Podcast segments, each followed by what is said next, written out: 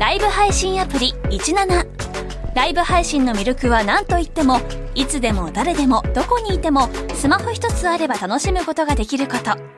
17ではライバーと呼ばれるライブ配信者によるトーク音楽バーチャルやゲームなどの様々なライブ配信や著名人を起用した番組配信を24時間365日お届けしています。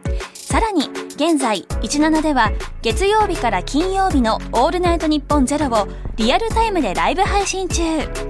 パーソナリティやスタジオの様子を映像付きでお楽しみいただけるほか17限定のアフタートークもお届けしています。ぜひアプリをダウンロードしてお楽しみください。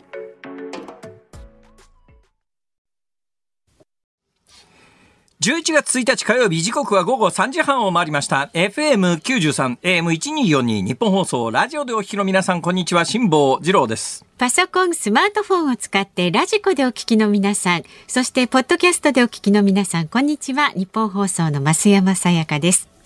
辛坊治郎ズームそこまで言うか。この番組は月曜日から木曜日まで辛坊治郎さんが無邪気な視点で今一番気になる話題を忖度なく語るニュース解説番組です。今一番気になる話題ですか、はい、今日私今日午後ですねニッポン放送でも中継しておりました、はいえー、11月に開幕、あ、11月ってもう今月ですね。今日から11月ですよ。早いもんですね。あと2か月で今年も終わりですよ、本当にね。冬っぽい響き。えー、こっちの方向に話がいくとですね、あと2か月でもう今年も終わりだということで、15分ぐらい喋っちゃいそうな気がしますから、そっちには行かないで、で、ね、えー、話を元に戻したいと思いますが、11月1日、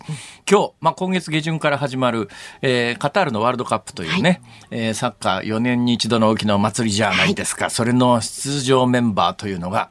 発表になってたわけですよ。はい、なんかすごいいい声の人がですね、はい、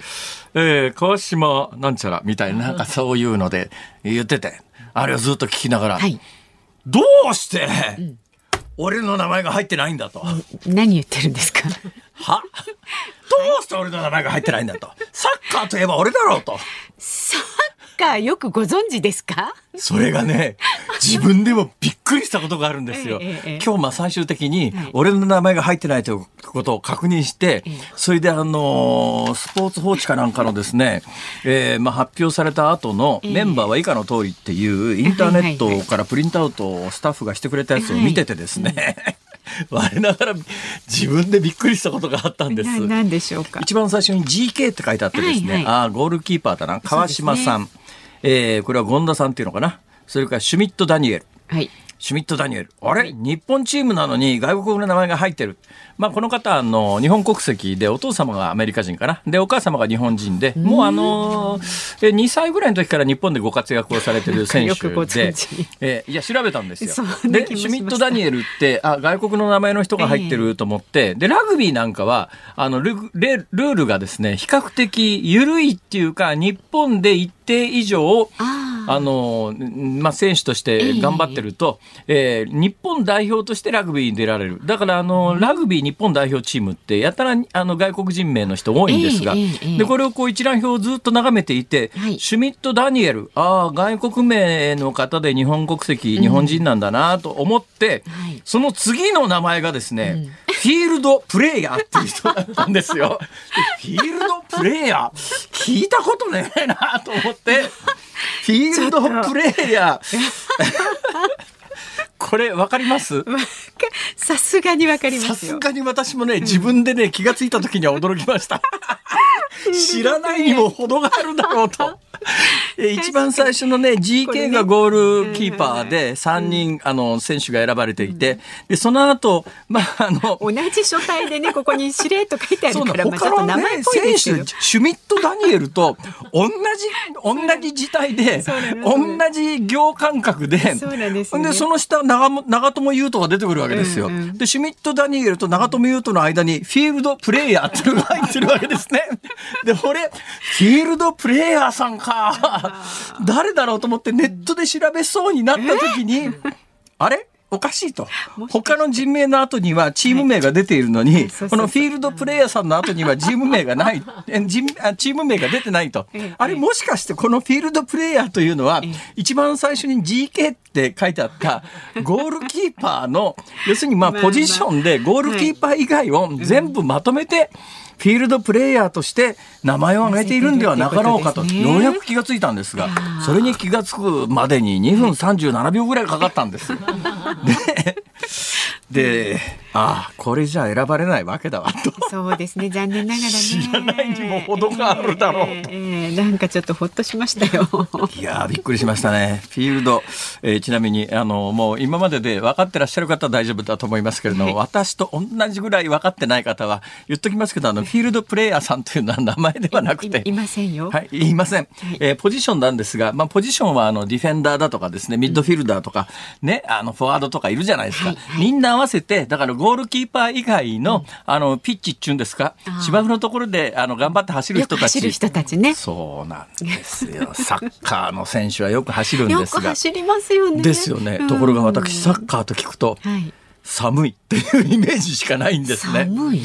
これあの原体験がありましてまず小学校の時にはサッカーなんていうスポーツはなかったんですよ、私の場合は。そうなんですか？いやだからねこれが驚きで私あの男の子2人子育てしてますよね、はいはい、でその2人の子育てして、まあ、上の子はもう20代後半になってますけど、はい、もう1人が今来年就職から、まあ、そのぐらいの年代なんですがこの2人はサッカーしかやってないんですよ。ああ、野球とかはやってないんだ。だ私、小学校の頃、小学生がやるスポーツっていうと、うん、基本少年野球で野球なんですよ、ねはいはい、で。私は基本的にそれもやってないんですけど、基本的にまあやってる人は野球だったんですね。うん、で、サッカーやってる人は少なくとも埼玉県の入間市地域にはいなかったですね。基本野球なんですよ。個人の感想ですけど。ところが、うちの子供二人は、まあ関西で、うちの地域で、野球はなかったですね。あそうですか。はい。少年野球のチームがまたから土地柄によるのかもしれません。練習場の都合とかなんかそういうこともあるんだと思いますけど、うちの子二人はサッカーなんです。うん、だからサッカーはそれなりに詳しいんですが、はい、えー、まあ私は詳しくないですけども、うん、私はまあどっちも詳しくないんですけども、えー、まあそんなこんなでですね、えー、ある程度の子供がやってたので、サッカーに関しては若干の知識があるんですがそれでもフィールドプレーヤーが名前に見えちゃうと。まあ、ちょっと一瞬ねはい、うん、で私の世代以上だともしかするとですね、うん、サッカーなんかやったことない。で私はサッカーに初めて触れたのが中学校入ってからなんです、はい、なんで中学校入ってサッカーに触れたかというと、中学校の時の公立中学校の体育の先生が新任の体育の先生だったんですが、この人はですね俺はサッカーと結婚していると生徒の前で言い放って、とにかくサッカーのね、選手になろうと思って実業団に入ろうと思ったんだけれども、ね、それをやめてお前らのために体育の先生になってやってんだと。俺はサッカーと結婚していると言ってですね、なんかちょっとね、ゴリラみたいな先生でしたけど、熱いもうとにかくこのサッカー、ものすごい熱い先生だったんですよ。暑いんだけど寒いんですね。で、さなんで寒いかというと、その先生がサッカーを、まあ学生、子供に、生徒にやらすわけですけれども、体育の授業でサッカーって冬しかなかったんです。あ、そう冬の間のスポーツなんです。夏の間は他のスポーツいろいろやるんだけど、冬になるとその先生はサッカーが得意なもんだから、えー、もう毎回体育の授業はサッカーなんですよ。でもサッカーも練習形式のサッカーでチームに分けてですね、うん、とにかくまあ、蹴って点を入れるわけですよ。えー、ね。で、私なんか、まあ、元からそんなに熱心でもないし、だいたいそこで活躍するのは中学校のサッカー部の連中はやっぱり一生懸命頑張るわけですが、私なんかあのよくわかんないけれども、なんかよくわかんないけれどもチームの中に入れられて体育の授業だからしょうがないからやらされてるわけですよ。そうすると、基本、後ろの方にいて、はい1時間ずっと立ったままなんです。動かないんだ。それが冬だから寒いんですよ。ほいで、サッカーというのはなんと寒いスポーツなのかと。私はサッカーと聞いたら冬寒い。これしかイメージがないんですね。いやもうすごい選手の方は暑かったんですよきっと走りに走って。そうですね。なんか一生懸命やってるわけですけども、ね、私なんかこうボールに触れようとしてもですね、うん、なんか知んないけど魔法のように、うん、あの人が一生懸命取りに行こうとしてるやつを足で後ろへ隠したりなんかする根性の悪いサッカー選手とかいるじゃないですか。だからコロコロっと転がってきたから、あやっとやっと球が来たと思って、近寄って行って蹴ろうとするとですねスコーンと空振振りしてひっくり返ったりなんかして。余計なことはするなと。これはと。俺んとこに転がってきた球だろうと。なんだろう。俺、俺優先順位も俺じゃねえのかと。思ったりなんかするようなことが、えー、中学校3年間相次いだ上で高校に入って、高校に入ったら、えー、今度の体育の先生は、はい、柔道に熱心な先生で、なんだか知んないけど、やたら柔道場みたいなところでずっと受け身の練習させられて。先生の好みによって随分と変わるんです、ね、体育の授業ってそんなもんですよ。だから私ね、受け身むっちゃうまくなりましたけどね。受け身むっちゃうまくなりましたけど、えー、はい、でもサッカーといえば寒いというイメージしかなくて、まあそうすると今日俺の名前が出なかったな仕方がないかと。まあ、若干思わんでもないんですが、ねはい、それでも本当にオンエア直前にフィールドプレーヤーネットで調べそうになって。あれ？ちょっとあれ？違うかも。もしかして違うようだな。というぐらいよくわからないんです。はい、だから、うん、こんな私が今回ね、サッカーのワールドカップ、まもなく始まるカタールワールドカップに臨む選手が決まりましたって言ったって、ええ、解説のしようがないわけで、みたいなことを本番前に話していたらですね、はい、番組のご好意で、今日予定を入れ替えて5時台に、あの、サッカーにむっちゃ詳しい人を呼ん、はい、お呼びしてですね。お任せください。はい、日本放送の煙山光則アナウンサーでもサッカーの実況にはもうね定評がありまして素晴らしいじゃあ煙山さんにですね、えー、私目線から。だからあの今日はですね、はい、サッカー全く分かんないフィールドプレーヤーと聞いて名前だと思っちゃうようなレベルの人でも、あのワールドカップが楽しめるようになりますから。いいと思います。これね、まあ、明日あの職場その他でですね、はいはい、えー、そのまんま煙山さんがおっしゃったことを言うと、うん、なんかそっか詳しいねとか。なんかあの、すごく詳しいね。えー、あのえー、絶対にフィールドプレイヤーが人の名前だと思わないで済むように。フィールドプレイヤーさんって言わないように、ね、フィールドプレイヤーさん。あシュミット・ダニエルと今日選ばれたのはフィールドプレイヤーで。ひどいもんだな、本当に。いですよ、これは辛坊さん。はい、そうですね。えー、ということで、お届けしてまいります。あ、一つご報告があります。はい、先日からですね、もうあの、いろんなものを送っていただくのやめてくれと、もうとにかく本にしてくれと、えー、申し上げたところ、えー毎日一冊二冊ペースであの本をいただくようになりまして、ありがとうございます。はい、で先週末にある公演に行きましたら、はい、えー、っとですね50冊かな？なんかその場でサインしてくれって言われてドーンと50冊本が積んであったんですよ。はい見たら全部第8釣りっていう完全版。えー、もしかすると完全版余ってんじゃね？みたいな。まあ、とりあえず。えー、だけど完全版じゃない第8釣り以外でも、はい、あの送っていただいたらもうあのサインはサインは必ず返信用の封筒入れてくださいねっていうのは条件付きですけれども。そうすればサイン、はい、えー、それがね結構ね今さみだれ式に1日12冊ペースではいただいておりますので、えー、ありがとうございます、えー、えー、でもう何回も申し上げてるようにですね果物とか食べ物とか、うん、ねあのよよく動物園にも書いてあるじゃないですか。餌を与えない本当餌を与えないでください辛坊さん誰が動物園やということで。あの、もうそういうものはいいですから、はい、私に送るんだったら、金塊か、ね、純金か、うん、えー、私の本か、はいはい、あるいはランボルギーニだと、こう申し上げたところ、ランボルギーニが2台届きましたね。ねびっくりしましたよ。びっくりしましたね、これ。びっくりしました。ビヨーンボンかりましたよ、ちょっと。え、えー、一つチョロ Q、一つは何これ？もしかするとバネが壊れてる？壊れちゃってるのかな、前に。えー、もう、もうそうかもしれません。ランボルギーニが2台届きました。ありがとうございます。ね、えー、あの、お気遣いいただいてありがとうございます。もう本当に大丈夫ですから、お気遣いなく。はい以上です。じゃ気も済んだところで株と為替の値動きです。今日の東京株式市場日経平均株価続伸しました。昨日と比べて91円46銭高い27,678円92銭で取引を終えました。佳境を迎えました国内主要企業の決算発表で好業績が確認された銘柄に買い注文が入りまして相場を牽引しましたその他 FRB アメリカ連邦準備制度理事会による急ピッチな金融引き締めが緩むとの観測も引き続き支えとなったようです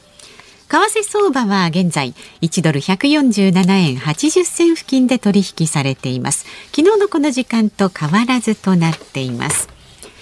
さあ、ズームそこまで言うか。この後は昨日の夕方から今日この時間までのニュースを振り返るズームフラッシュ。そして4時台は円安で再び注目。越境 EC の現状と可能性ということで越境 EC 事業も手掛けるビーノス株式会社代表取締役の直井翔太さんにいろいろとお話を伺ってまいります。でご自体はねさっきお伝えしましたようにサッカーカタールワールドカップ日本代表メンバー26人を発表というニュースにつきまして日本放送煙山光則アナウンサーに解説してもらいます。番組では今日もラジオの前のあなたからのご意見をお待ちしております。メールは zoom zoom アットマーク 1242.com 番組を聞いての感想はツイッターでもつぶやいてください。ハッシュタグ漢字で辛坊治郎、カタカナでズーム、ハッシュタグ辛坊治郎ズームでつぶやいてください。でね、ラジオの前のあなたが選んだ一曲をお送りしていますズームオンミュージックリクエスト。今日のお題はフィールドプレイヤーと聞いて選手の名前と勘違いした時に聞きたい曲。フィールドプレイヤーと聞いて選手の名前と勘違いした時に聞きたい曲。恥ずかしい。こちらもね、えっ、ー、と理由も添えてズームアットマーク一二四二ドットコムまで送ってください。お待ちしております。ニッポン放送ズームそこまで言うか。ここからは昨日の夕方から今日この時間、この時間までのニュースを振り返るズームフラッシュです。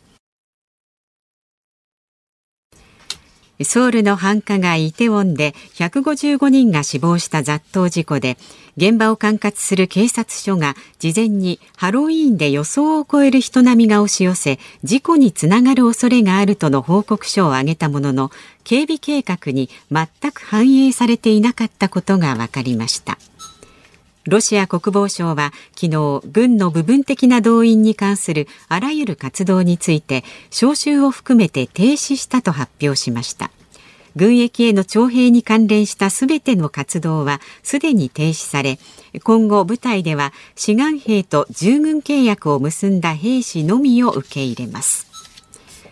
北朝鮮外務省は昨日アメリカ韓国両軍が始めた大規模な合同航空訓練ビジラントストームを非難し即刻やめるよう求める報道官談話を出しました。政府がロシア極東の石油天然ガス開発事業サハリン1の権益維持に向けロシア政府が設立した新たな運営会社に参画する方針を固めたことが昨日分かりました。東京電力ホールディングスホールディングスは国の認可が必要な家庭向け規制料金の引き上げを検討する方針を固めました。引き上げ幅や実施時期は今後詰めます。政府は今日冬の電力需給対策として全国の企業や家庭に無理のない範囲での節電を要請しました。期間は12月から来年3月までとなります。今月20日に開幕するサッカーのワールドカップカタール大会に臨む日本代表のメンバーが発表され吉田麻也選手ら26人が選ばれました。また初めて鎌田大地選手や伊東純也選手久保建英選手冨安健洋選手らが代表入りを果たしました。7大会連続出場の日本は1次リーグ E 組で初のベスト8入りを目指します。愛知県長久手市の愛・地球博記念公園に今日ジブリパークがオープンしました隣のトトロ、千と千尋の神隠しなど、スタジオジブリの名作の世界観を表現した展示を歩きながら楽しむことができる自然と調和したテーマパークになっています。はい、えー、ジブリパークですか。いやテーマパーク好きの私としては、とりあえず行ってみようとは思うんですが、思うんですがよ。まあ、あの来月に関してはですね来月じゃないか。来年の1月か。来年の1月はあの抽選らしいですけども2月以降は先着順。今例えば、えー、USJ だの、えー、ディズニーリゾートディズニーランドディズニーシーなんかは先着順ですよね、はい、えー、まあ、おそらく来年の2月以降はそうなるんじゃないのということなんだけれども、うん持続するかな。確かにスタジオジブリのファンはものすごく多いですから、えー、まあいっぺんあの猫バスとか乗ってみたいなとか。そうですね。猫バス。そういうのありますけども。ただねじゃあ猫バス乗りますよね、うん、これがまあディズニーランドや USJ ならその後で実際に猫バスに乗ったシーンが目の前にこうアトラクションとして広がったり猫バスでどっか連れてってくれたりするじゃないですか、これが、まあ、いわゆるテーマパークのアトラクションってやつですよ、うん、ハリー・ポッターだって USJ のハリー・ポッターは、まあ、あのお城がありまして、うん、お城の目の前にお城が綺麗に映る真っ黒な湖みたいなやつがあって、お城の中に入っていくと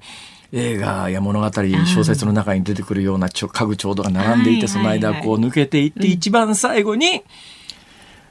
アトラクションがあるわけですよ。すね、このアトラクションが、まあもう USJ のハリー・ポッターのアトラクションはね、よくできてるんだけど、何回乗っても私ね、もう最後ね、目が回ってダメ。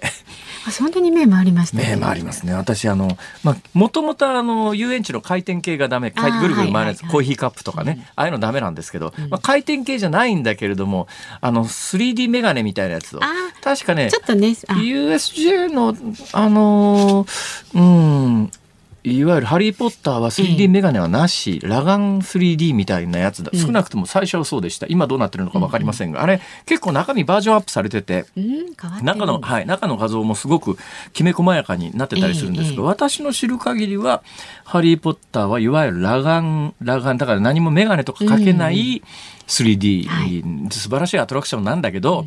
要するにそういうハリー・ポッターの世界観の展示をずっと行列の時に見ていって一番最後にアトラクションに乗るわけですよ。すね、ワクワクして。ところがジブリパークは、うん、ジブリの世界観の猫バスとかなんかいろんなものが提示してあって、うん、ああ、乗っていって一番最後に出口になるわけですよ。これはほら自然と調和したなんか公園の延長みたいな形の中で、わ、かります。だからいわゆるその USJ やディズニーリゾートのようなアトラクション型のテーマパークを想像すると、いや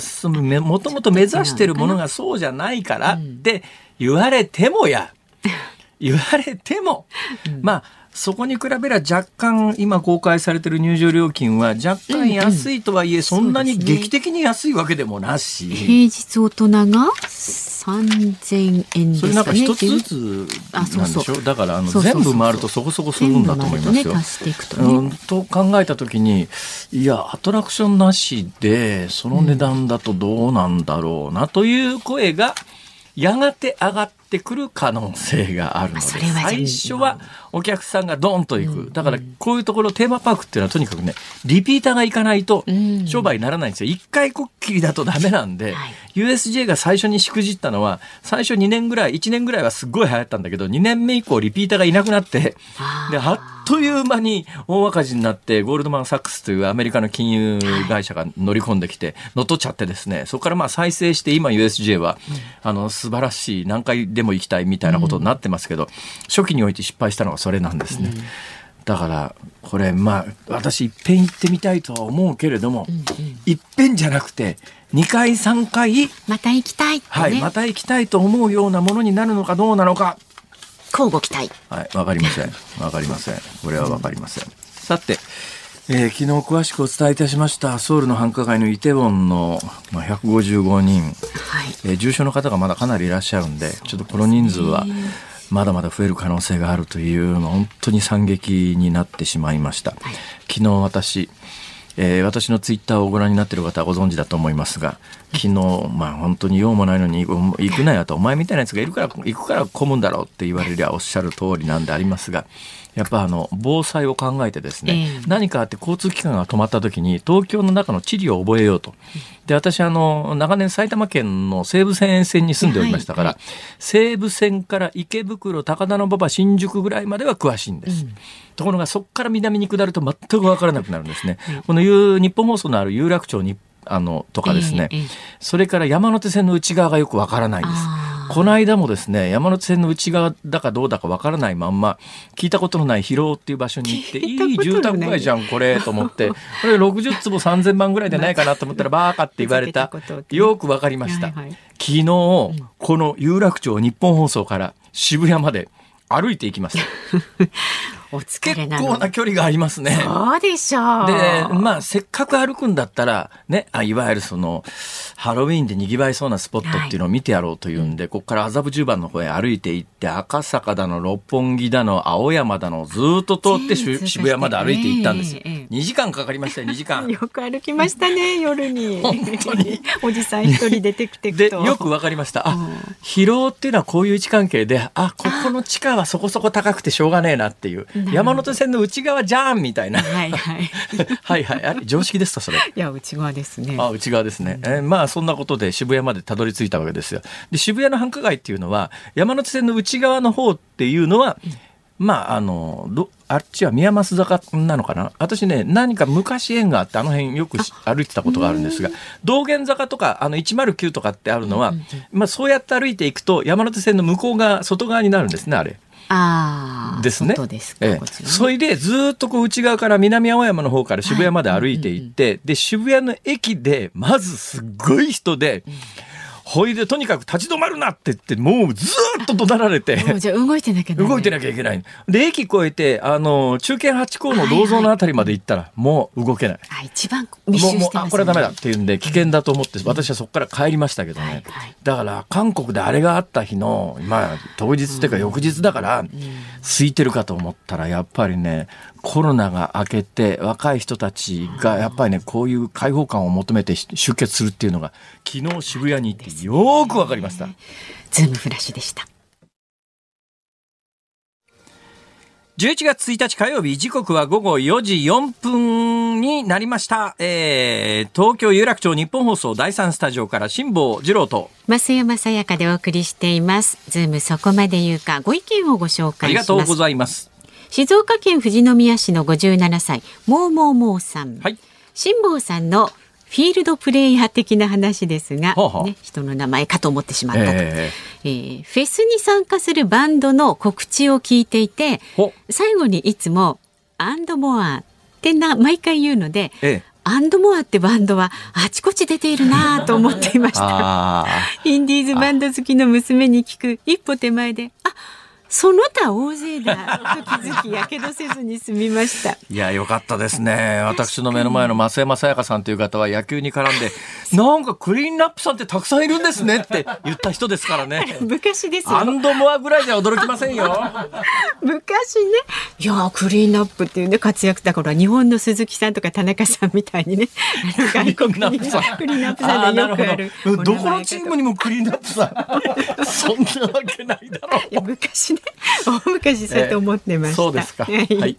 えー、続いて46歳の江戸川区のヨーネルバンバさんはですね、辛坊さん、今日のニュースにもありましたが、また節電なんですね。もうすでに寒いのに真冬の節電は参っちゃうな。ところで節電したらお金がもらえるみたいなニュースをこの間見たんですがありましたよね辛坊さん本当にもらえるんですかね？ああ私ねそれについては詳しく調べてませんはい、調べてません、えー、なんかそういう話はありましたから今のところ撤回されたとか停止されたとかという話がないので、ね？うん、えー、またこの番組の中で制度が決まった、ね、多分ねまだあの詳細な制度がどうなんだろう。はい、お伝えできる状態になったらお伝えいたします、はい、ただねそのエネルギーに関して言うと、うん、ちょっと言っといてもいいなと思うのは、はい、今から20年30年ぐらい前って日本って世界で一番エネルギー効率が良かったんですよ。それどうやって調べるかというと、どのくらい国としてエネルギーを消費してますかと。で、それに対して国はどのくらい GDP をまあ、どのくらい新しい、まあ、価値を生み出してますか、うんうん、その GDP と、えー、使ってるエネルギーの比率でいうと日本はダントツだったんです。でアメリカみたいに GDP も大きいけれどもだけどもうジャブジャブエネルギー使う国は、そのまあエネルギー使う量も多いけれども GDP も多いけれどもエネルギーも多いからエネルギー効率は悪いよね、でヨーロッパは、まあ、その間ぐらいだったんですが残念ながらこの20年30年でヨーロッパは急激に省エネが進んで同じエネルギーあたりの GDP っていうのに逆転されてですね、今もアメリカが肉薄してきてる状況で。ただ日本は実はこの20年30年で衰退したこといっぱいあるんですけどその中の一つで言うとエネルギーを大切に使って効率よく GDP を生み出すということができなくなっちゃってるんですよ。だからね、ちょっとエネルギーの効率的利用というのは、もうちょっと真剣に考えないと、まずいんじゃないの？いろんな統計見てるとね、えー、そういうことがわかります。なんかこの先不安になりますね。はいさあ、ズームそこまで言うか、まだまだあなたのご意見お待ちしております。メールは zoom、zoom アットマーク 1242.com。感想はツイッターでもつぶやいてください。ハッシュタグ漢字で辛坊治郎、カタカナでズーム、ハッシュタグ辛坊治郎ズームでつぶやいてください。さあ、この後は円安で再び注目、越境 EC の現状と可能性というニュースにズームします。ニッポン放送ズームそこまで言うか。この時間取り上げる話題はこちらです。円安で再び注目越境 EC の現状と可能性。越境電子商取引通称越境 EC による海外への商品販売が急増しています。経済産業省によりますと2021年にはアメリカ中国向け越境 EC だけで両国向けの輸出額のおよそ1割に相当する規模に成長しました。IT の発達で翻訳や手続きなどが簡単になったところに急速な円安が追い風となって中小企業が参入する動きが広がっているということです。さあ今日はこのニュースにつきまして越境 EC 事業も手掛けるビーノス株式会社代表取締役執行役員社長兼グループ CEO 直井翔太さんにお話を伺います。どうぞよろしくお願いいたします。お願いします。よろしくお願いします。よろしくお願いします。なんか見かけすっごい若いですねありがとうございます。え、社長、社長？社長です。社長っつうのは一番偉い人？一応そうですね。え、ビーノスっていう会社はどのぐらいの規模の会社なんですか？えー、っとですね、規模、今一応あの、東証プライムの方に上場させていただいてる会社。東証プライム上場？昔でいうところの一部上場ですわ。え、一部上場企業の社長？そうです。一部上場企業の社長、はい、一応33回勤めさせていただいてるのも8年目ぐらいです、はい、いやそれにしても最近だけどねアメリカのスティーブ・ジョブズ以来ですよ、えー、えー、そういう一流企業の社長っていうとなんかあの黒黒塗りの乗用車に乗ってですね、スーツビシッと決めてネクタイガチッと締めてそういうイメージじゃないですか、はい、だからでもスティーブ・ジョブズ以来ですね。お金持ちで大企業の社長なんだけど今日の直井さんの格好見たらなんか T シャツの上にジャケットみたいな。さらっとでおしゃれに羽織って。それでいいんですか？そうですね。すみません。普段着で来てしまいましたけども。いやいやいやいやいやいや。えー、ちなみにビーノスってどういう会社なんですか？はい。あのー、もともとですね、e コマース関連の事業をやっている会社でして。e コマースって何すか？えっ、ー、と、いわゆるインターネットを使った通販ですね。物の物販をやってる会社なんですけども。アマゾンみたいなもんすか？そうですね。平たく言うとそうなってきますね。アマゾンっていうのはじゃあその、えー、ビーノスのライバルですか？うん大きな目線で言うとそうなってくるかもしれません、はあ、小さな目線だと違うんですか？そうですね。やはりそのアマゾンさんがやってらっしゃるのはどちらかというとその国々でローカライズして、ええ、まあ、その国々でビジネスをされてらっしゃるケースが多いので、はい、我々はどちらかというとこの越境ということで、ええ、国をまたいだ商取引というのが一番大きくなってきます。越境 EC 今日まああの越境 EC についてお話をいただくんですが越境 EC って何すか？そうですね。あの、基本的に皆さんが、いわゆる、例えばインターネットの通販ですね、アマゾンさんや楽天さんなど、まあ、そういった通販サイトを使う時っていうのは、ええ、基本的には国内の商品を国内で買ってらっしゃる、というような形だと思うんです。はいはい、で我々がやっているのは、まあ、日本にある商品をこう海外のユーザーに向けて販売をしていくというサービスを展開させていただきます。海外から日本に入れるんじゃなくて日本のものを海外に出すという役どころです、ね、はい、国を越境するという意味で多分おそらく越境石って言葉だと思います、ねまあ、じゃあその業界に詳しい人に聞いてみようと思うんですけど、はい、私そうやってね最近あのエレクトリックコマースっていうんですか、はい、まあ、何でも通販で買うわけですよ、はい、まあ、小さいものは杖の先傘の先につけるゴム1個300円からですね、でかいものは最近買ったのでいうとなんかあのサウナ用のテントとかですね、はい、でかいもんまでいろいろあるんですが。で国内のメーカーで国内の販売者だと思って普通にポチッとすると、うん、23週間経って中国から なんか二重のビニール袋みたいなやつで厳重にくるまれて送ってくることがあるんですがあれは越境 EC ってやつですか？そうですね。大きな意味での越境 EC になると思いますね。あでも買うときにまあそうか。配達までの日数見ればなんとなく見当がつくか。でも書いてないですよね、うん、あれ業者さん。そうですね、あれいいんですか？そういうの。はそういうもんなんですか？うんあのそういったことが実はトラブルになってるケースも多くありますので、えまあ、しっかりとそれをお客様に伝えていらっしゃるような店舗さんもあるかなというふうに思いますね、まあ、あのでもビーノスさんというか直井さんがやってらっしゃるのは日本国内のものを海外に売ると、はい、いつ頃からどんな形で始めてらっしゃるはい、えっと、始めたのは2008年からですね。えええ、はい。で、当時、あの、日本の通販サイトさんですね、はい、まあ、ほとんど海外の発送っていうのをそもそもやっていなかった。そうですね。あんまり聞いたことないですね。うん、なんかあの、中国から逆に言うと輸入の場合は、あの、なんか得体の知れないものを送られてきたりすることは、私の経験で言うと何回かありましたけど、はい、日本から海外って発想は、発想自体があんまなかったですよね、きっと。そうですね。どうなんですかね？円高だから、まあ、あんまりそういうことやっても儲かんなかったんですかね？あの、当時の2008年を思い起こしていただくとですね、えー、まだ多くの方々が、例えば中国っていうのをですね、はい、マーケットとして見てなかったっていう時代かなと、ね、今みたいななんかお金持ちがザックザクみたいな国じゃなかったですよね。そうですね。そう考えてみたら15年弱ですから、この15年ぐらいの間に世界の模様も随分変わりましたね。そうですね。大きかったと思います。ほいで？はい。ですので、あの、まあ、当時2008年、まあ、ちょうどリーマンショックとかも起こった時代で、はいはい、私は当時まだ20代でしたけども、えー、あの、まあ、そもそも日本のマーケットがどんどん小さくなってしまうなっていう中でですね、えー、閉塞感ちょっと感じてる時期でもあったので、えー、あの、外を見た時にですね、はい、このアジアのマーケットがまだまだ伸びるんだってことを実感をしてですね、でそこに向けて、じゃあ日本の商品を販売していったらどうなんだってことで、実は事業を開始した、ねまあ、非常に先見性がありますよね。当時そういう発発想自体がなかったですよね。まあ、中国が今ほどでかく、東南アジアがこんなにいろんな意味で日本を追い越していって大きなマーケットになるとは、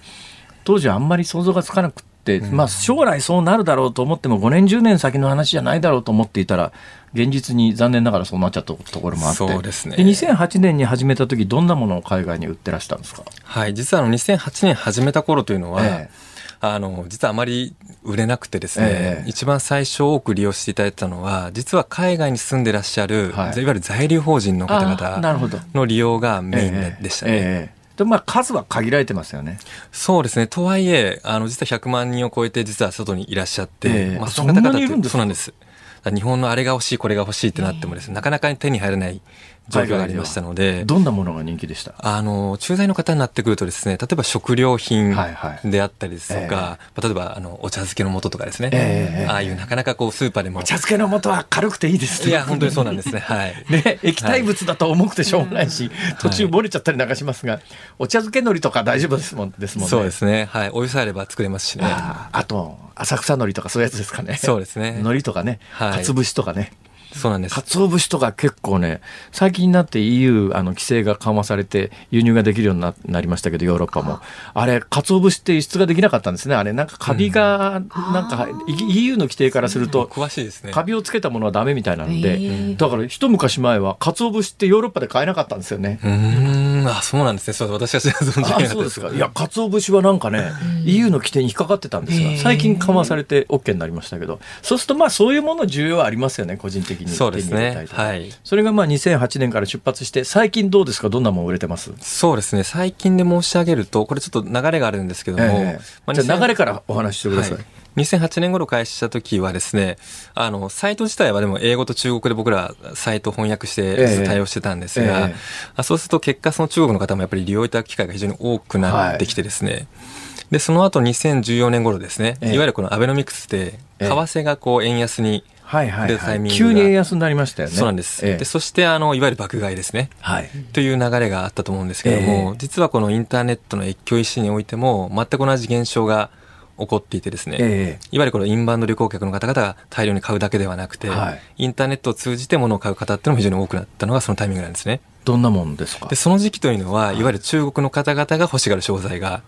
メインだったんですけども、イメージと申し上げるとおっしゃる通りで、あの、いわゆるドラッグストアだったりですとか、はいはい、例えば、あの、ドン・キホーテさんで売ってるような商材っていうと、ちょっと皆さんイメージしやすいかもしれないですけどわかります、わかります。どちらかというと、こう、生活日用品だったりとかって、そういうものも非常に多かった時代ですね。日本にわざわざ買いに来る手間が省けて、注文して確実に手に入るんならその方がいいと思いますよね。はい、どうなんですか、そうやって、まあ、例えば中国に輸出しますよね、輸出っていうか、e コマースで、まあ、越境 e コマースっていうんですが、まあ、単純に言うと輸出ですよね、はい、回収、お金の回収はちゃんとできるもんなんですか？そうですね、あの実はむいろんなトラブルが実はあって、ね、ああったんですかありました。あの、最初サービス立ち上げた時は、ええ、たくさん注文が入ったんですけども、ええ、全部決済が未回収で、もう早速会社が潰れるんじゃないかぐらいの時代がありましたので。それってなんなんとか手当てができないもんなんですか？できないですね。どうなっちゃうんですか？それはもう、あの、丸損みたいな感じです、はい、もう店舗が、僕ら、私どもが、まあ、リスクを取るということですね。あらなんでそんなことが起きるんですか？うん。例えばあのクレジットカードなんかもですね、えー、国内でもニュースでよく不正利用がありましたっていうニュースがあると思うんですけども、うんはいはい、あれ国内なので逮捕できてるんですが、えー、国をまたぐともうほぼほぼ操作すらできないっていう状態なので、はい、どんどん攻撃されるんですね。そういう時に、あれですか、そののものを実際に売ってる店舗に迷惑かけるんじゃなくて、御社がそのリスクは引き受けるということですか？はい、現在においてはそうですね。実はサービス開始当初というのは、ええ、当社も被害に遭ってましたし、あの、提携していただいている店舗さんも被害に遭うことが多かったので、えまあ、そこを今では当社がすべてリスクを取りますよということで、はい、基本的には店舗様に被害がないようにしたということですね。どうなんですか？そういう事故みたいなやつは減ってきてんですか？だいぶ減らせましたね。それでもやはりあのゼロにするということはもう目標に置いてないです。ああ、まあ一定のリスクはあるもんだということですか？はい。だいぶ減ったんですか？だいぶ減りました。なんで減らせたんですか？あの、もう専門チーム立ち上げてですね、えー、あの、いるお客様の情報をしっかりとそのモニタリングさせていただいて、えーあの、不正に該当しそうな取引に関してはもう事前にお断りするということですね。要するに、まあ、犯罪者みたいな人たちがリピート、何回もやってるってことですね。おっしゃる通りです。あの、やはりまとまったお金が動くっていうのもあってですね、えー、あの、本気でやってくるんですよね。いたずらではないということですね。ああ。それが、まあ、いや、商売っていうか。おっしゃる通りです。いや、犯罪者集団ですね、早い話が。いや、おっしゃる通りですね。はあ。それが、こう、まあ、いろんな国にいらっしゃってですね、えー、国をまたぐと捕まらない分、リスクがない分、えー、彼らはそこになってやってくるこれもしかして、あの、言いにくかったら言わなくていいですけど、はい、どうなんですか、その、まあ、まあ、ある意味カントリーリスクじゃないですか。はい、国によって相当事情が違うと思うんですけど、はい、ここの国やばいよねっていうのはあります？そうです。当社の結構いろんな従業員の方が働いてるんです。すごい言いにくいですけど。あのそんなこと言えるか正直申し上げるとやはりアジアの国々が多くてですね、はい、で時代によって変わりますああそうですか、はい、じゃあ3年前と今では国の名前を挙げろって言われたら違う。5年前と今でも違うってことですか、はい、どういうふうに変わってきてます？そうですイメージでいいです言える範囲でいいです。あのいわゆるです、ね、もうあのね勢いに乗って言っちゃわない方がいいですよ。生放送ですから。えっと GDP のなんでしょうか。上がり方に比例してくるというかある程度経済成長してくるとそういう犯罪が減ってくるかなというような流れであなるほど。今どちらかというと ASEAN の国々が比較的多くなってできてるああ、まあ、あの、これ私が言うだけですから、社長が言ってるわけじゃありませんよ。中国は減ってきたってことですね。そうですね。そこはもう。生放送ドキドキするわ、本当に。変な誘導しないでください。変な汗出ちゃうわ。そうですか。さあ、えー、まあ、あのー、過渡期っていうか、まあ、2008年の立ち上げた頃は、はい、えー、そういう状況。で、はい、その後、まあ、中国の皆さん、中国台頭してきた時期があって、はい、今どうなってますか？そうですね。あの、まあ、当時2014年頃、いわゆる爆買いがブームになった時にですね、はいはい、実は当社のその売り上げもですね、はい、あの、中国本土へのですね、売り上げが50%ぐらいまで来てたんですね。で、その売り上げも急拡大してたんですけども、えー、同時にやはりその経営者としては、非常にリスクを感じていたんです、まあそうですね。で、それは、あの、やはりその IT サービス全般でですね、やはり日本企業が中国に行った際に、えー、まあどうしてもそのアクセスを遮断されてしまうようなケースも、はい、あの、やっぱりちらほら起こってましたので、なるほど。我々としてもやはりその今後のことを考えていた時に、政治リスクもあるっていうことですね。おっしゃる通りですね。えー、なので、こう、まあ本当、もろ手を挙げて喜ぶというよりは、はい、すごい伸びてはいるんだけども、えー、今のうちに、逆にその中国以外の国々に、まあ販路をもっと広げていく必要があると思ってですね、そこから結構方向転換をさせていただいて、えー、あの、今現在2022年度ですね、はい、で申し上げると、アメリカが実はナンバーワンの国にそうなんですか、はい、今何カ国語でやってらっしゃるんですか？今は言語で言うと10言語以上ですね。英語だったりですとか、まあ、スペイン語だったりとか、中国語だったりですとか、まあ、様々あるんですけども。まあ、アメリカはそういう意味でのリスクは、あの政治的リスクはほとんどないですし、低いですね、資金回収リスクはどうなんですか？資金回収リスクもやはり比較的かなり安全な国です、ね、安全な国ですか？はい、で、どんなものが売れてるんですか？はい。で、あの、そうした結果ですね、えー、あの、売れてる内容も変わってまいりまして、はい、あの、一番はですね、いわゆるホビーカテゴリーの商材です。つまり例えばアニメに関連するトレーディングカードだったりですとか、あとフィギュアだったりですとか、まあ、そういったその趣味嗜好品の方に変わってきているという状況ですね。ははまあ、中国向けの化粧品医薬品なんかとは全く違いますねそれは。おっしゃる通りですね。その中で、えー、まあこれも言える範囲でいいんですが一番人気何ですか？そうですね。あの、圧倒的にあの、値段高いというか、あの、トータルの 売り上げで大きいのは。そ、ね,、れはあの、実はポケモンさんのトレーディングカードが、あの、非常にやっぱり人気が高い。ポケモンのトレか。はい。か。ごめんなさい。私、全然イメージがわからないんだけど、どんなもんなんですか？私も実は世代ではないので。ああ、ポケ、ポケモンですか？はい。えー、カードなんですか？カードですね。はい。もう本当に報道ですと、あの、1枚1000万を超えるようなものも出たりとかするんでですね。そうか、そういう商品なんだ。もう、あの、人気がありますね。だってカードだから、原価いくらとかっていうような商品ではないっていうことですね。そうですね。はい。だからまあ、希少性が高くて、みんなが欲しいと思うと当然値段が高くなっていって、それは軽くて、軽くて運べば大金を生むかもしれませんが、なんかドキドキしますね。そうですね。いや、おっしゃる通りですね。あとはこうフィギュアなんかもやはりその、はい、どちらかというとレアなものが売りやすい傾向にありますんで。レアなフィギュアですか？そうですね。何の？あの、いわゆる、あの、日本でいうとオタク系と言われる美少女フィギュアもそうですし、あとは意外なところで申し上げると、これあのリユース商材になってくるんですけども、あの、未だに例えば筋肉マンの超合金が10万円以上で売れたりとかですね。全然起こります。どうなんですか、御社としては、まあ、自分で仕入れて売ってるわけじゃなくて、売りたいという人との仲立ちをするわけです、そうですね、おっしゃる通りです。じゃあ、例えばですよ、仮にですよ、私が、あの若い頃からですね、えー、ビニールの恐竜みたいなやつあるじゃないですか。ウルトラマンとか、はい、ああいうののコレクターで倉庫一つ分持ってますと、でこれをアメリカに売りたいんだけどどうしたらいいでしょうって言ったら相談に乗っていただいたりできるわけですそうですね。はい。やり方はありますので、はい、別に社長出てこないでしょはい。社長は出てこないですよ、さすがにそうですね。昔はでも全部回ってましたけど。あそうですさすがにちょっと、あの、まあ、辛坊さんであれば。いやいや、いいですけど。いや、例えばですから。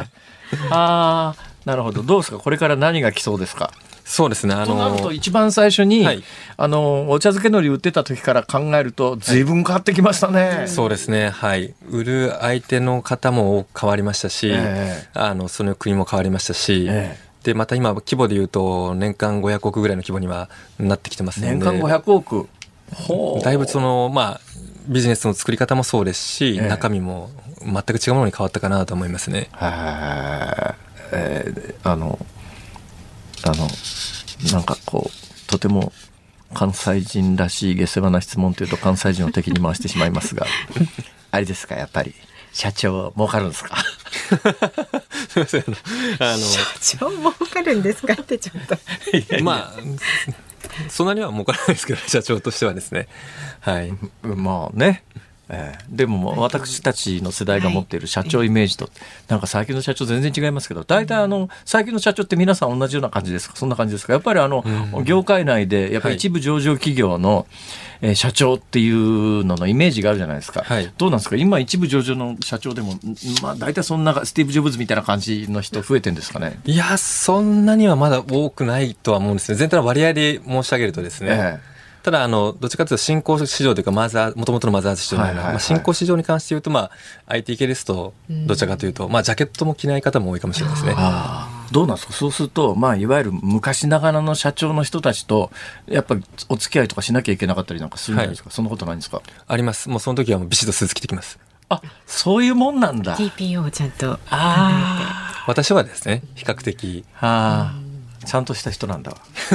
そりゃそうですよ。ここまで会社をね。いえいえもうなんかこう IT でとかですねグローバルでって言っててなんかこう、ええ、調子乗ってるっていうふうに思われるのも恐縮ですしやっぱ先方に合わせながらという。まあ今日はあの すみません辛坊さんに合わさせていただきました どういう意味？ですか微妙ですねそれ。一応ジャケットをあの着たんですね。さてこれからこの越境 e コマースっていうんですか、はい、どこへ行きますかね？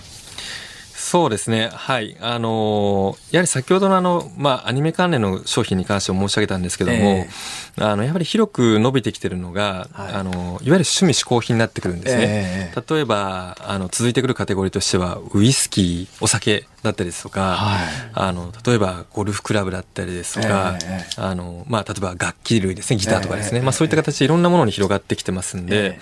あの、むしろチャンスは広がってるのかなというふうには思ってってます、まあ、世の中豊かになるとだんだんそうなりますよね。まあ、あの発展途上にあるときはまず目の前で食べるものであるとか、うん、えー、生きるために必要なものとか、うん、いや別に必ずしもそれいらないけれども欲しいから高値で売買しようとかっていうものにどんどん移ってるっていうのが、うん、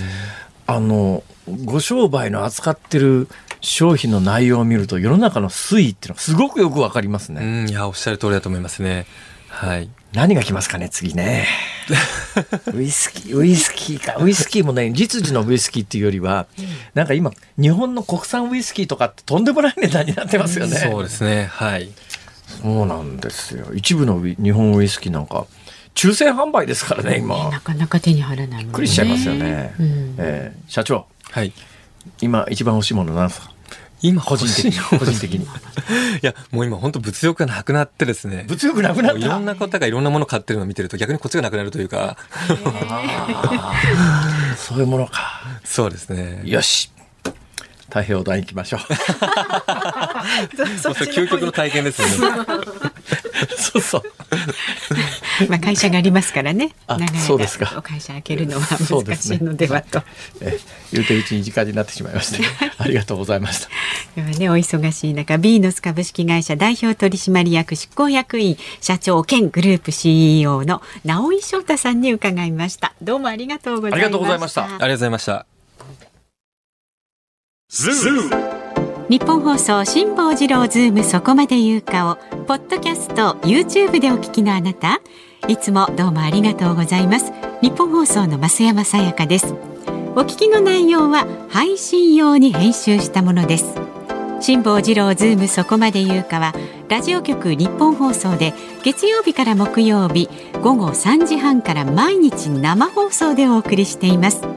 番組はラジオの FM93 AM1242 に加えてラジコでもお聞きいただけます。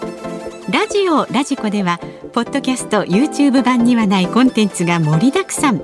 アトムさん吉田由紀ちゃんの中継企画さらに辛坊さんが「夕刊富士」の気になる記事を解説するコーナーそして辛坊さんが聞きたい曲をお送りする「ズームオンミュージックリクエスト」などラジオラジコでしか聞けないあんなことやこんなことがいっぱいです。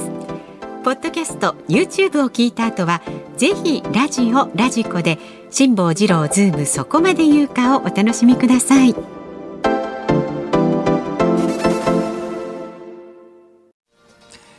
11月1日火曜日時刻は午後5時を回りました。辛坊治郎です。ニッポン放送の増山さやかです。ズームそこまで言うか。この時間はラジオを聞きのあなたからのリクエストをお送りするズームオンミュージックリクエストをご紹介していきます、はい、今日はですねお題がフィールドプレイヤーと聞いて選手の名前と勘違いした時に聞きたい曲です。まず神奈川県のドレミさん。いろいろ来てますよ。試行錯誤されて。まずはね南野陽子さんの恥ずかしすぎてをお願いします。恥ずかしい。確かに、うん、恥ずかしすぎて、それから千葉県市川市の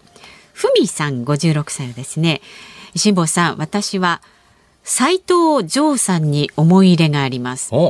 音楽のベスト10番組でたくさんの歌がランクインしていてすごいと思っていました、え斉藤城さんね。ええー、何週間聞 何週間か聞いてて分かりましたか？斉藤城さんですね。そうなんです斉藤城さんじゃないんですね。一度ベスト10落ちした曲が再度ランクインした時に斉藤城と言っていたということで。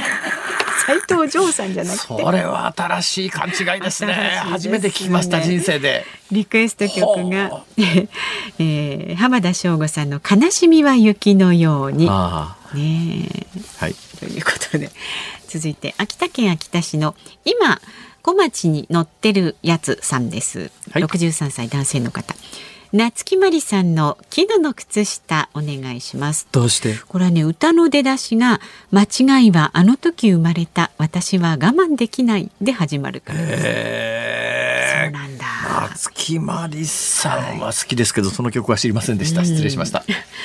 あとは静岡県の白いタンポポさん57歳は、はい、フィールドプレイヤーと聞いて選手の名前と勘違いした時に聞きたい曲はずっと真夜中でいいのにの秒針を噛むをリクエストします。は？ずっと真夜中でいいのにが曲名だと思っていました。ずっと真夜中でいいのにがアーティスト名で、その秒針を噛むという曲をリクエストされへえ。知ってました？知らない。ずっと迷って言われてるなんか結構知ってるらしいみんな。は、すげえな。はい、えっと東京都の鹿鹿さんあこれはね同じようなパターンでロビンソン。スピッツでロビンソン。テレビなどにスピッツが出なかったのでしばらくどっちがバンド名かどっちが曲名かわからなかったというね。確かに。この時そうでした、えーはい、あとはねこれもいくつか頂いているんですが江戸川区のフィルム時代はカメラマンさん60歳はですね、えー、小田和正さんのラブストーリーは突然にお願いします。わかりますか？わかんない。勘違いといえばえ？勘違でしょ？え？ー、うーちゃんさんもですね長野県の方も、名前を勘違いということで勘違い勘違勘違といえば東京ラブストーリーで小田和正さんのラブストーリーは突然に。ああ、なるほど。面白い。わかりました。皆さん,、えー、皆さん本当にありがとうございました。ありがとうございます。大変勉強になりました。貴重なお時間をこんなことに。ズームオンミュージックリクエスト。いや、こんなことに言ってさ、一生懸命やってくださってるんだから。そうですね。ズームオンミュージックリクエスト。今日は、スピッツ、ロビンソン。スピッツでロビンソン、そうです、ね、ロビンソン、スピッツ。じゃなくて、スピッツでロビンソン。はい、はい、エンディングでお送りしますので、えー、楽しみにお待ちください。番組ではラジオの前のあなたからのご意見24時間お待ちしております。メールは zoom zoom アットマーク 1242.com それからツイッターでもつぶやいてください。ハッシュタグ漢字で辛坊治郎カタカナでズームハッシュタグ辛坊治郎ズームであなたからのご意見をお待ちしております。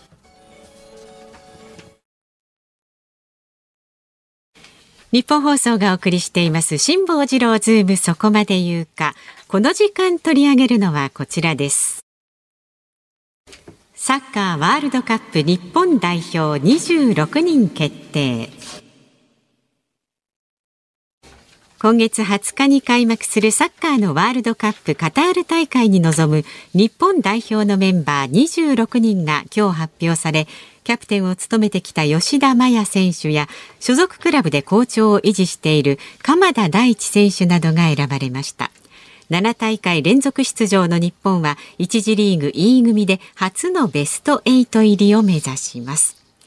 さあ今日は代表メンバー発表のあの記者会見をね取材していた日本放送の煙山光則アナウンサーです。よろしくお願いします、はい、よろしくお願いします。とにかく私はい、全くサッカーわかんないんで、はい、サッカーわかんない私でもわかるようにわかりました。頑張ります。どのぐらいわかんないかというと、はい、あの シュミット・ダニエルさんの次に書いてあるフィールドプレイヤーさんは人の名前だと思って、はい、あなるほど。ポジションじゃなくて。あの名前だと思ったそのぐらいひどいもんですから。どうなんですか？今回、はいえー、なんで26人なんですか？これ26人って決まってるんですこれは、いや、もともとはね、23人なんですけど、あ、の、コロナの影響ですね。えー、で、あの、いろんな、あの、リーグが始まるのが遅くなったり、いろんな影響が出て、はい、過密スケジュールになって、だいぶ疲れてるってことが1点と、えー、大会中にコロナの、あの、影響が大きく出た時に困るだろうってことで、3人増やして、で、交代枠も、えっ、ー、と、今までは3人だったんですけど、えー、5人交代できるっていうふうに、もう最近リーグ戦がそうなってて、それをそのままワールドカップでもそうしようということですね。まあ、じゃあ各各国26人ずつ送って離婚でくるってことですね。そうですね。はい、えー、でこの発表されたメンバーを見て第一印象は何ですか？大きなサプライズはなかったんですが、これ、あ。の、大体サプライズっていうと、選ばれないであろうと思ってた選手がビュッと入ってくるんで、みんなが、おーってなるんですけど、この選手入るだろうと思ってた選手が外れた場合は、ちょっと、あの、タイムラグというか、あ、選ばれなかったかって後で来るんで、どよめきは一切なかったんですが、まあ、挙げれば、あの、前回大会、あの、何でしたっけね、大迫優也の半端ねえ、出てこなくなっちゃった。半端ねえだったかな。ああ、なんかありましたね。あれで有名になった大迫選手とか、それから原口元気っていう主力の選手が外れたっていうのは。なんでなんですか？えっ、とね、あの、森保監督が話していたのは、もちろんそのベテランの力は、まあベテランっていうかワールドカップ経験者なんですが、はいはい、えー、彼らの力を借りたいという部分と、ええ、それから経験がなくて初めてのワールドカップで、ここで俺は成功して、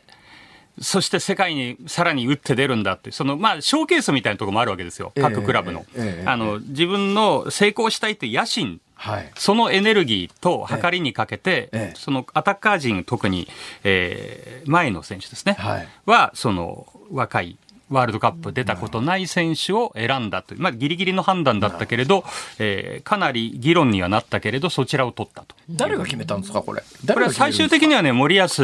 はじめ監督が決めるんですけれど、はい、その今日の発表の前の日は、まあ、いろいろ関わっている全スタッフ、技術委員長ですとか、いろんな人で議論をして、ええ、で、前日に、まあ、怪我の状態なんかも全部チェックして、で、決めたメンバーがいて、ただ、その最終的に決めるのは森保監督なんで、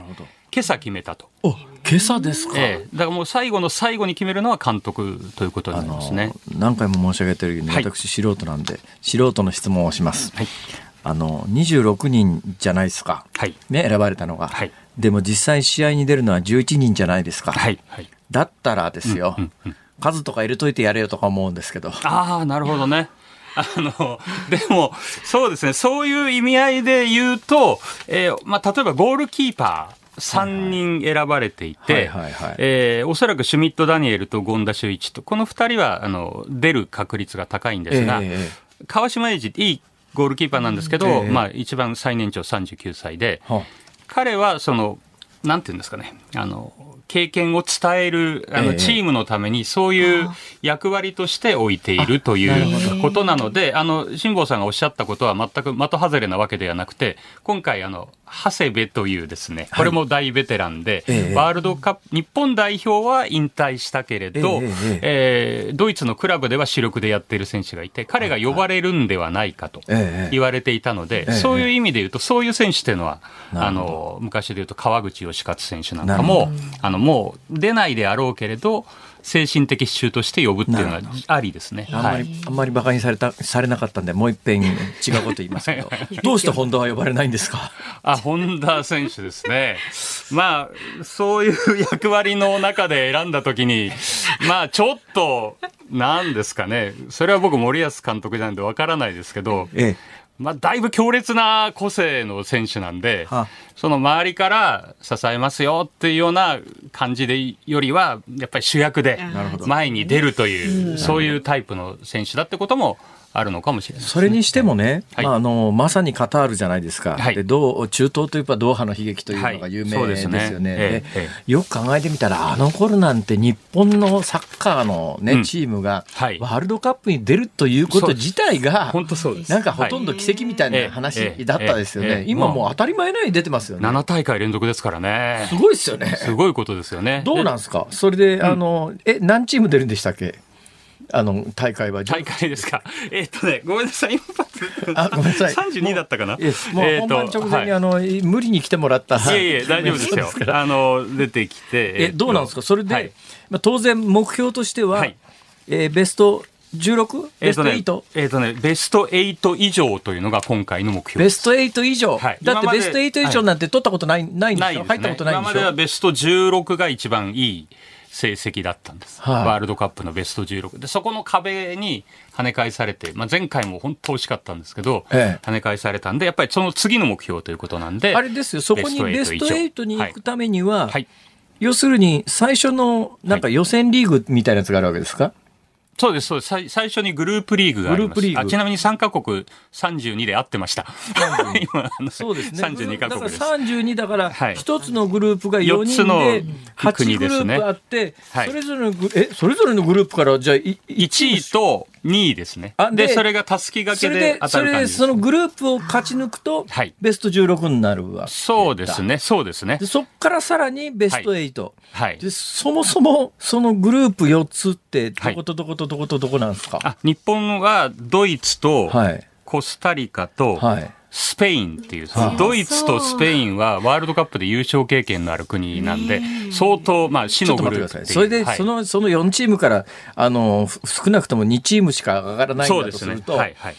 多分世界の見る目って、はい、ドイツとスペインじゃね？みたいな感じじゃないですか。まあそうですね。え？いや、世界の見る目はそうですね。はい、ただ、えっ、ー、と、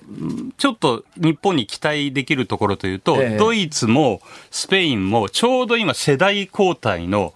狭間なんですよ。えー、なんで、わ、私たちが思ってるような、あの、ものすごい絶対勝てないドイツとか、もうあの、凄まじいスペインとかよりは少しこう、あの、いつもとは違うっていう。私のようなど素人でも、はい、スペインっていうと、あの、バルセロナみたいなやつがあるじゃないですか。えええ、バルセロナっていうと、バルセロナじゃないですか。はいはい、ドイツもなんか、なんとかかんとかなんかいう。バイエルン・ミュンヘン。なんかあの、はい、ゴールバイエルン・ミュンヘンみたいな感じ。あ、ノイヤーですね。なんかそんな人いましたよね。はい、ドイツもスペインもむっちゃ強いんじゃね？とか。めっちゃ強いですけど。めっちゃ強いんですめっちゃ強いですけど、あの、えっとですね、なんて言えばいいのかな。その、ワールドカップのとか世界とその全体的な差はあはあ、っていうのはだんだん縮まってるんですよ。あなるほどその昔みたいにもう絶対何度やったって1回しか勝てないよみたいな感じではだんだんなくなってきてて。はい。なので、はい。その3チームでいうと、コスタリカには絶対勝てるんですか？それもわからないで逆に言うと。だからコスカリコスタリカには絶対勝たなきゃいけないですけど、えー、コスタリカだからといって舐めてかかったら、やられるってぐらい。コスタリカに負けてるようだったら、絶対2チームには残れませんよね。まあ、厳しいですよね、現実的には。はい、どうですか、あの、煙山採点、えー、はい、そのグループリーグ勝ち抜け確率。うん、五分五分。五分五分。五分五分ぐらいはあるんじゃないかなと思いたいです。はい、五分で勝ち抜けたとして、ベスト8進出確率。うん。また五分五分ですかね。五分二十五。かけると25%ってことですね。それぐらいなんだかその時のあの、コンディションとか、ええ、その時の流れで変わるぐらい、結構差が縮まってると思ってください。えー、はい。ちょっと大会が始まったらですね、はい、ちょっとまた来ていただかなきゃいけないことになると思いますから。あ、そうです。よろしくお願いします。はい、当たっていることを祈りたいと。まあ、五分五分なんでどっちにしても当たりです。ですね。そういうことです。そういうことか。はい、ありがとうございました。はい、急にどうもありがとうございました。日本放送の煙間光則アナウンサーでした。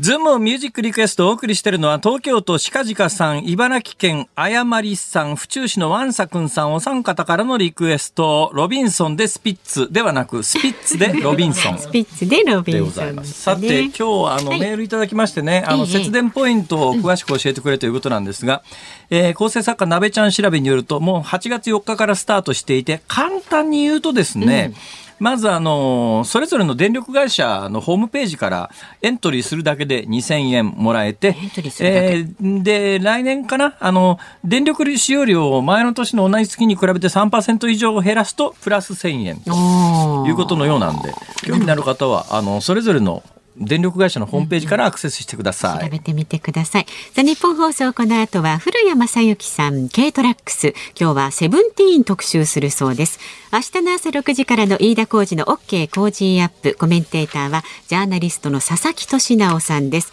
明日のこの番組は岸田総理大臣の旧統一教会への解散命令請求の本気度につきましてズームゲストは宗教学者で作家の島田裕巳さんです。はい、えー、辛坊治郎ズーム、そこまで言うか、ここまでのお相手は辛坊治郎と、増山さやかでした。明日も聞いて